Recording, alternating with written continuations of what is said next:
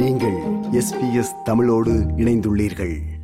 வணக்கம் மதிப்புக்குரிய தோப்பா அவர்களே. வணக்கம் நண்பர் சஞ்சயன் அவர்களே வணக்கம். தமிழகம் அறிந்த எழுத்தாளர் பண்பாட்டு ஆய்வாளர் இலக்கிய படைப்பாளி பேராசிரியர் சமூக ஆர்வலர் பேராசிரியர் தோ பரமசிவன். உங்களை எப்படி அறிமுகப்படுத்துவதை நீங்கள் விரும்புகிறீர்கள்? இன்னொரு வகையில் கேட்பதென்றால் உங்கள் கல்லறையில் என்ன எழுதப்பட வேண்டும் என்று நீங்கள் விரும்புகிறீர்கள்?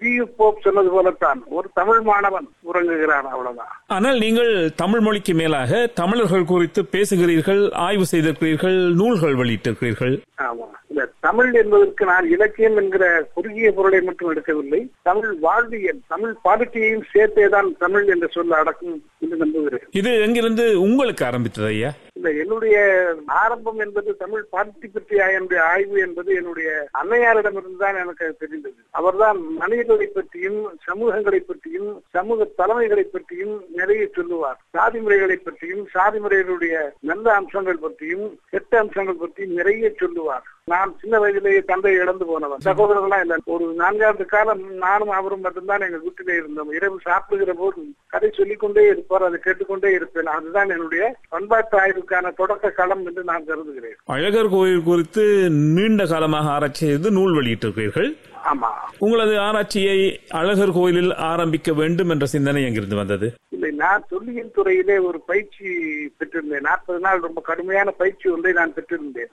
ஆய்வுக்கான தலைப்பு தேடுகிற போது என்னுடைய ஆய்வு நெறியாளர் பேராசிரியர் சண்முகம் பிள்ளை அழகர் கோயிலை பற்றி செய்ய என்று அவர்தான் என்னை தள்ளிவிட்டார். நான் போய் தேர்ந்து கொள்ளவில்லை. நான் போய் பார்த்தேன். அருமையாக ஒரு முனைவர் பட்டத்துக்கு செய்வதற்கு போதுமான களம் இருப்பதாக எனக்கு பட்டது. சரி என்று ஒத்துக்கொண்டேன். மூன்று ஆண்டுகளில ஒரு ஆண்டு குடும்பத்தை ஊரிலே விட்டுவிட்டு கள ஆய்வு செய்தேன். தனிநபராக இருந்து மதுரையிலிருந்து பக்கத்து ஊர்களுக்கெல்லாம் போய் கள ஆய்வு செய்தேன் ஓராண்டு முழுக்க கள ஆய்வு செய்தேன். ரெண்டு ஆண்டுகள் உட்கார்ந்து எழுதினேன். அந்த ஆய்வேடு தேர்வாளர்கள் மூன்று பேராலும் கொண்டாடப்பட்டது. எனவே அது மதுரை பல்கலைக்கழகம் வெளியிட்டது. இப்பொழுது தீர்ந்து போய் இரண்டாவது பதிப்பையும் மதுரை பல்கலைக்கழகம் வெளியிட்டிருக்கிறது. இது மூன்று தென் மாவட்டங்களுடைய பண்பாட்டின் பிரதிநிதியாக அழகர் கோயிலை பார்க்க முடியும். அந்த தென் மாவட்டங்களுடைய பண்பாட்டு பிரதிநிதியாக அழகர் கோயில் திகழ்கிறது என்பதுதான் என்னுடைய ஆய்வினுடைய எனவே அது ஒரு பண்பாடு சார்ந்த சமூகவியல் ஆய்வுதான். பண்பாட்டு ஆய்விலை உங்களைப் போல நுணுக்கமாக செய்பவர்கள் இப்பொழுது யார் இருக்கிறார்கள் ஐயா? இதில் நிறைய பேர் இருக்கிறார்கள். ஏன்? பக்தவச்சல பாரதி இருக்கிறார் சிந்தி நடராசன் என்று ஒருவர் இருக்கிறார். பண்பாட்டு ஆய்வுகளை நுணுக்கமாக செய்வதற்கு நிறைய பேர் ஆ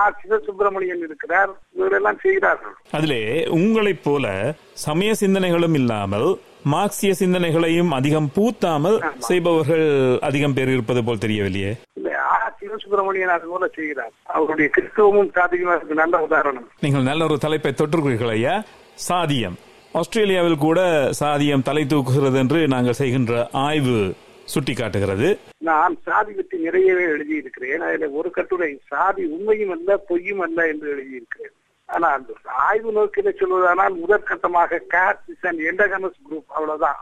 சாதி என்பது உள்வட்ட திருமண அமைப்புடைய ஒரு மக்கள் கூட்டம் அவ்வளவுதான். இந்த உள்வட்ட திருமண அமைப்புடைய மக்கள் கூட்டம் என்பதை கடுமையை எங்கே பார்க்கலாம் என்றால் வெளிநாடுகளிலே போய் சில ஈழத்தமிழர்களிடத்தை பார்க்கலாம். இந்த சாதியா இருக்க வேண்டும் இந்த ஊர் உள்ளாடலாக இருக்க வேண்டும் என்றெல்லாம் நான் கனடாவில் போய் பார்த்தபோது ரொம்ப போனேன் எங்கே போனாலும் சாதிய அடுக்கு மூட்டையை தோழிலே சுமந்து கொண்டு போகிறான் தமிழன் என்று. பெண் வேண்டும் வெள்ளாள சாதி பெண் வேண்டும் அதுவும் புங்குடுதி வெள்ளாட சாதி பெண் வேண்டும் என்று கேட்டு விளம்பரம் பார்த்தேன். எனக்கு ரொம்ப வேதனையாக இருந்தது. தமிழ்நாட்டிலே தான் சாதி பேரை போடுவது தவறு என்று வெட்கக்கேடான விஷயம் என்ற உணர்வை பெரியாக ஊட்டினால் எனக்கு டெல்லியிலே கூட டெல்லி பல்கலைக்கழக மாணவர்கள் கேட்டார்கள். என்னுடைய பேருக்கு பின்னால் இருக்கிற வானை கேட்கிறார்கள் நீங்க ரெட்டியா செட்டியா குப்தாவா மேனனா?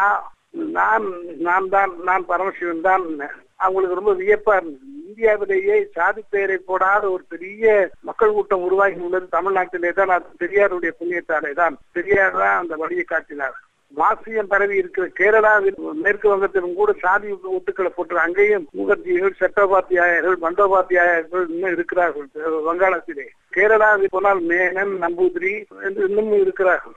சாதி பெயரை முழுமையாக ஒரு மனிதன் விளக்குவது என்பது சாத்தியம் என்பதை காட்டியது தமிழ்நாடு தான் பெரியார் தான் அந்த விவேகம் அந்த பெருமையை இப்பொழுது நாம் இழந்து கொண்டு இருக்கிறோம் தமிழ்நாட்டிலேயும் கூட பெண்கள் சாதி பெயரை போடுகிற வழக்கம் வந்து கொண்டிருக்கிறது. உஷா ஐயர் என்று போடுகிறார்கள். சில சாதி மறுபடி மறுபடி தன்னைத்தானே மறு உற்பத்தி செய்து கொள்கிறது ரீடூப்ளிகேட் பண்ணிக்கிறது. என்பதுதான் அதனுடைய மோசமான பண்பு. அதிலே சாதி சார்ந்த கட்சிகளும் தமது ஆம் சாதிகள் வாக்கு வங்கிகளாக பார்க்கப்படுகிற கொடுமை காங்கிரஸ் ஆட்சி காலத்தில் இருந்தே தொடங்கிவிட்டது. ஐம்பதுகளில் இருந்தே தொடங்கிவிட்டது. பெருவாரியான சாதிகள் வாழ்கின்ற இடங்கள் சாதியை சார்ந்த வேட்பாளர்களே நிறுத்தினால் வாக்கு வங்கியாக மாற்றிக்கொள்ளலாம் என்கிற எண்ணம் ஐம்பத்து ரெண்டு தேர்தலில் இருந்தே தொடங்கிவிட்டது. ஐம்பத்து தேர்தலிலே அது குறையாக இருந்தது. ஏன்னா அங்க பெரிய குடும்பங்களைச் சேர்ந்த ராயல் ஹவுசஸ் அதைச் சேர்ந்த நபர்களை வேட்பாளராக நிறுத்தினால் வெற்றி பெறலாம் என்ற ஒரு வாய்ப்பு இருந்தது பண்ணையார்கள் என்று. ஐம்பத்தி ஏழுலே தான் முழுக்க ஜாதி சார்ந்து வேட்பாளர் நிறுத்துகிற வழக்கம் தொடங்கியது.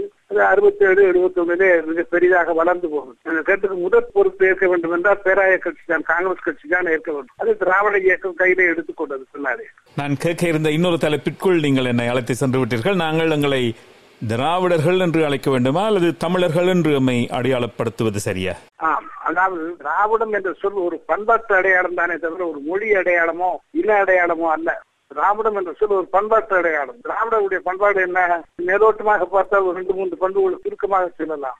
தாய்மாமனுக்கான மரியாதை பெண்களின் உடல் மீதான வன்முறையை நிராகரித்தல் இறந்து போன உடலுக்கு மரியாதை செய்தல். இந்த மூன்று பண்புகளையும் எடுத்துக்கொள்ளுங்கள் மேலோட்டமாக பார்த்தால் இந்த மூன்று respect to the cop respect to the மெட்டர்னலங்கள் இந்த தாய்மாமனுக்கான மரியாதை என்பது நாலு தென் மாநிலங்களிலே இருக்கக்கூடிய விஷயம். எனவே திராவிடம் என்பது ஒரு பண்பாட்டு அடையாளம் தவிர ஒரு இன அடையாளமோ சாதி அடையாளமோ அல்ல.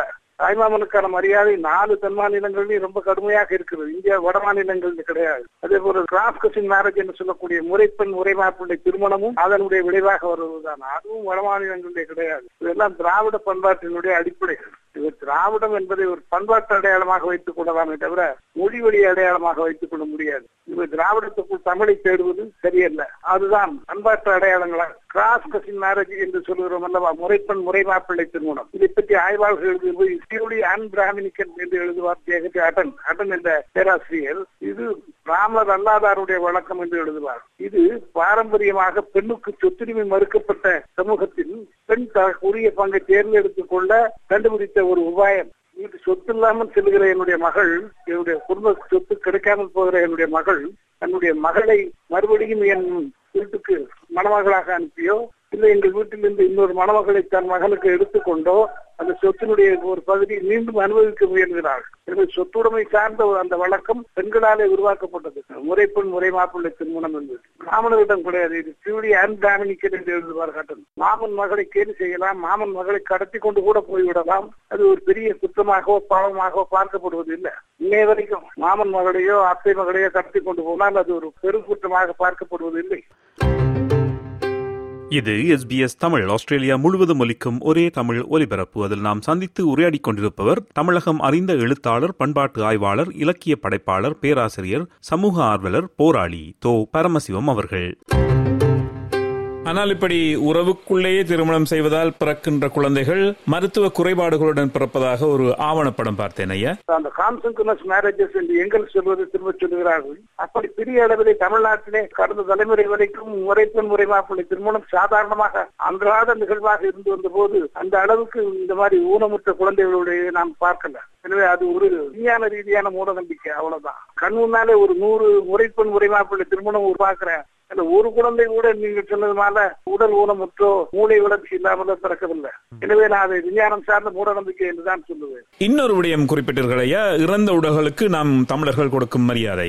தமிழர்கள் ஈமெத்தாளியிலே உடல்களை புதைத்ததாக அகலாய்வுகளிலிருந்து கண்டுபிடித்ததாக வாசித்திருக்கிறேன். அது ஒரு காலம் இருந்தது இதுல இருந்து இங்கு வரை இது நடக்கிற ஒரே ஒரு விஷயம் இறந்தவர்கள் அழிந்து போவதில்லை. அந்த எங்கள் சொன்னது நத்திங் கேன் பி டிஸ்ட்ராய்டு எல்லாமே ரீஜெனரேட் ஆகுது. இறந்து போனவர்கள் திரும்ப வருகிறார்கள். என்னுடைய தாத்தா அல்லது என்னுடைய அப்பா என்னுடைய மகனாக வருகிறார். நான் என்னுடைய மகனுடைய பிள்ளையாக திரும்ப வருகிறேன். பெயரன் நீண்டு வருபவன் பெயரன் என்ற சொல்லுக்கும் பெயர்த்தி என்ற சொல்லுக்கும் நீண்டு வருபவர்கள் என்றுதான் பொருள்.